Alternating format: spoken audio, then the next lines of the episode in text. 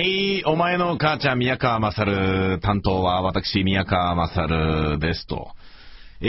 私宮川勝主催する劇団ビタミン大使 ABC のですね、新人オーディションを今年の12月にちょっと不定期な感じになっちゃったんですけどね、やることになりまして、っていうのは、公演がですね、4月にあるもんですから、その直前にオーディションとかやってるとですね、全然ダメだっつう、まあ、ことでね、なったんですね。月刊デビューという雑誌に102ページに今発売になってるやつ、月刊デビューの12月号ですか、テレビで光る壺見つけたと書かれている伏せ表紙の号に、載っています。102ページ、春の人気劇団募集情報特集2006プレオープン、劇団ビタミン大使 ABC2006 年新規劇団員オーディション、性別不問18歳以上、締め切りが12月3日ってことなんですかね。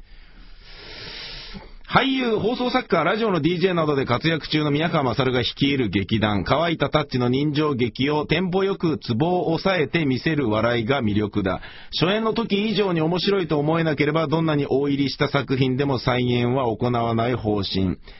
2001年には紀ノ国屋ホールに進出、その後も着実に動員を伸ばし続けている。今年も新たな個性を求めて新人劇団員を募集するとありますね。資格18歳以上の健康な男女、高校生不可、方法、なんだこれ、D、P、なんだ、P はフォトか。D はこうデビュー、月間デビューの中にある履歴書みたいなやつのことなのかな。あれば芸歴、未成年者は保護者の同意文を明記、写真2枚、バストアップ全身、80円分の切手を郵送、締め切り12月3日必着、宛先郵便番号 101-0051、東京都千代田区神田神保町 3-10 宝永ビル202、劇団ビタミン大使 ABC 新人オーディション D 係と。書類選考後、12月17日にオーディション、面接、セリフ読み、受験料1000円を事前に振り込むと。こんな人を待っている。演劇に対して誠実に取り組める人、優しく、明るくやる気のある人、経験よりも魅力的な役者を求めています。まあね、経験ある人間が魅力的だったりする場合も多いんですけどね。まあうちですね、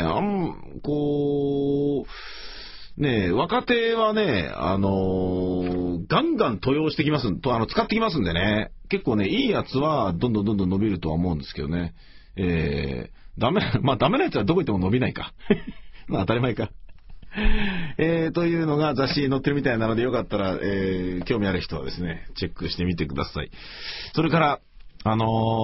作助手も引き続き募集しておりまして、制作の補佐をしてくれる方、そして演出助手も募集しております。同じ問い合わせ先の方にご応募いただければと思います。興味のある方はぜひ。今日はちょっと風邪気味なので、ここで一曲聴いてください。磯田修、NY ビレッジ。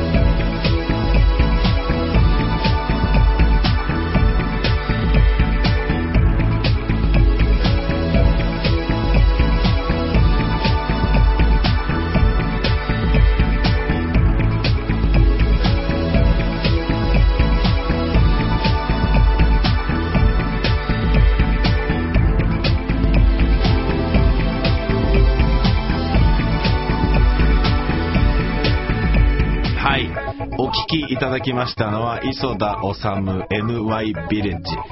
ニューヨークビレッジという曲でした。熊笹ジャンボリーでおなじみの磯田さんですね、旦那さんの方ですね。かっこいいっすよ、このアルバムは。本当に聴いちゃうんだなねえ。まあ、共通の友人がいて、ご夫妻と、お近づきになれたんですけれど、その共通の友人もですね、天才夫婦だっていうふうには言ってるんです。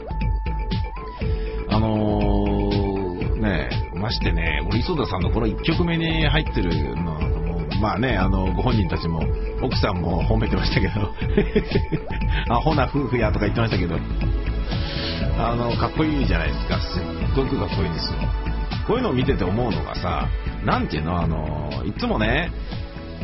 どうなんだろうな、この世の中の仕組みはと思うんだけどさ、才能ある人イコール売れる人とかじゃなかったりするじゃないですか。才能ある人、力がある人よりも、売る力の営業力のある人の方が世に羽ばたいたりする機会が非常に多くてさ、ものづくりをするね、側にしてみると、表現者にしてみるとさ、その辺が結構狭間だよね。演劇やってても思うんだけどさ、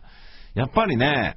なんだろうな、俳優とかでもさ、すごいいい役者なんだけど、自分を売り込むのが下手だったりするだけでね、いつまでたっても仕事に恵まれずに田舎に帰って芝居やめなきゃいけないっていう状況になる人って、もう吐いて捨てるほどいるでしょ。おそらく音楽を志す人の中にもそういう人はいると思うのよ。だけれども逆に自分を売り込んで、俳優で言うとね、あなたの監督の映画に出たいんです、あなたの作品大好きなんですってずっとね、まとわりついていれば、いずれは出してもらえるかもしれないわけで、案外そうやって慕われると気持ちいいっていうか、嫌な気持ちはしないからさ、なんかの表紙に覚えてて、あ、そういえば小柄な女優って言えば、いつも俺にあなたの芝居に出たいんですって言ってたやついたなっていうようなことで声がかかる。まず視野に入るっていうことが大事で、そのあたりのね、ことってさ、すごい思うよね。ねえ、いや、こう磯田さんのね、かっこいい曲聴いててさ、すごい思うの、あれとかって、でもこれここでかけていいってことはジャスラックに登録もされてないってことだし、もしかしたらじゃあこの楽曲に関してはレコード会社と契約してないっていうことなのかしらとかね、思ったりなんかして、いやでもだからそれがどうってことじゃなく、ポリシーだったり考え方だったりね、自分なりの設計だったりということはもちろんあるでしょうから、僕はどうこういう筋合いのことではないと思うんですけど、いや、なぜこういうことを思い出したかっていうとね、ものをしっかりした才能を持って作れる人よりも、それをしっかりと売る力がある人の方がっていうような話なんだけど、今日曜日にね、松ぼっくり王国、宮川まさるの松ぼっくり王国っていう放送を TBC ラジオ、東北放送で日曜日の夕方5時25分から7時半まで2時間5分の生放送やってるんですね。その番組がね、いつまで経ってもね、中身が決まっていかないんですよ。コーナーからアシスタントからコンセプトから何から、2回放送、3回放送を終えてんのに、全然決まっていかないんですね。これいいのっていう話なんだけど、仙台ってこんな感じなの？地方ってこんな感じなの？僕らは向こうが言うままに、なんかね、どうなんだろう、いいのかと思いながら、それにのらりくらりと話を合わせて、仕事とは言い難いような喋りで、ね、いつも日曜日仙台に行ってたんですけどね、どうやら東北放送の人が業を煮やして、ちょっとこれはいくらなんでもっていうことで動き始めはしたと思うんですけども、それがどうやら話を聞いてみると、その話をね、取り付けた人っていうのはあんまり AM を作ったことがないんじゃないだろうかっていうふうに、TBC の編成の人ももう疑心暗鬼になって、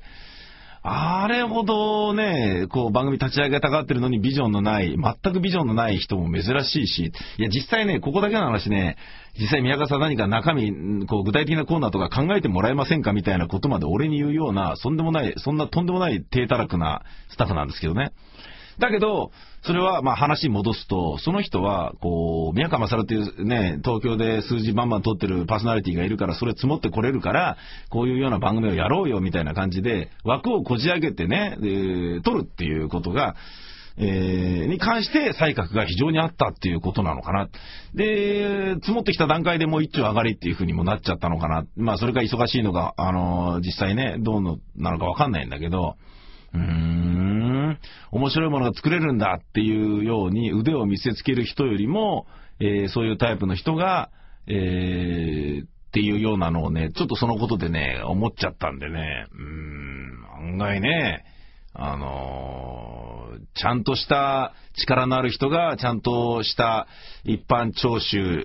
の前に表現を見る側の、聞く側の、楽しむ側の人たちに多く届けられるというのは稀有な例なんだなとかいうようなことをね、思っちゃったんですよね。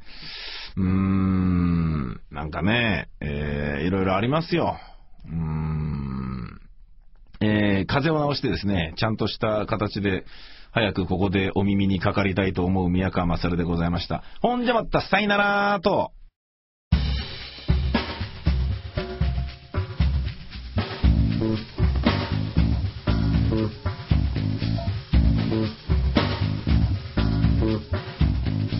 お前の母ちゃん宮川勝。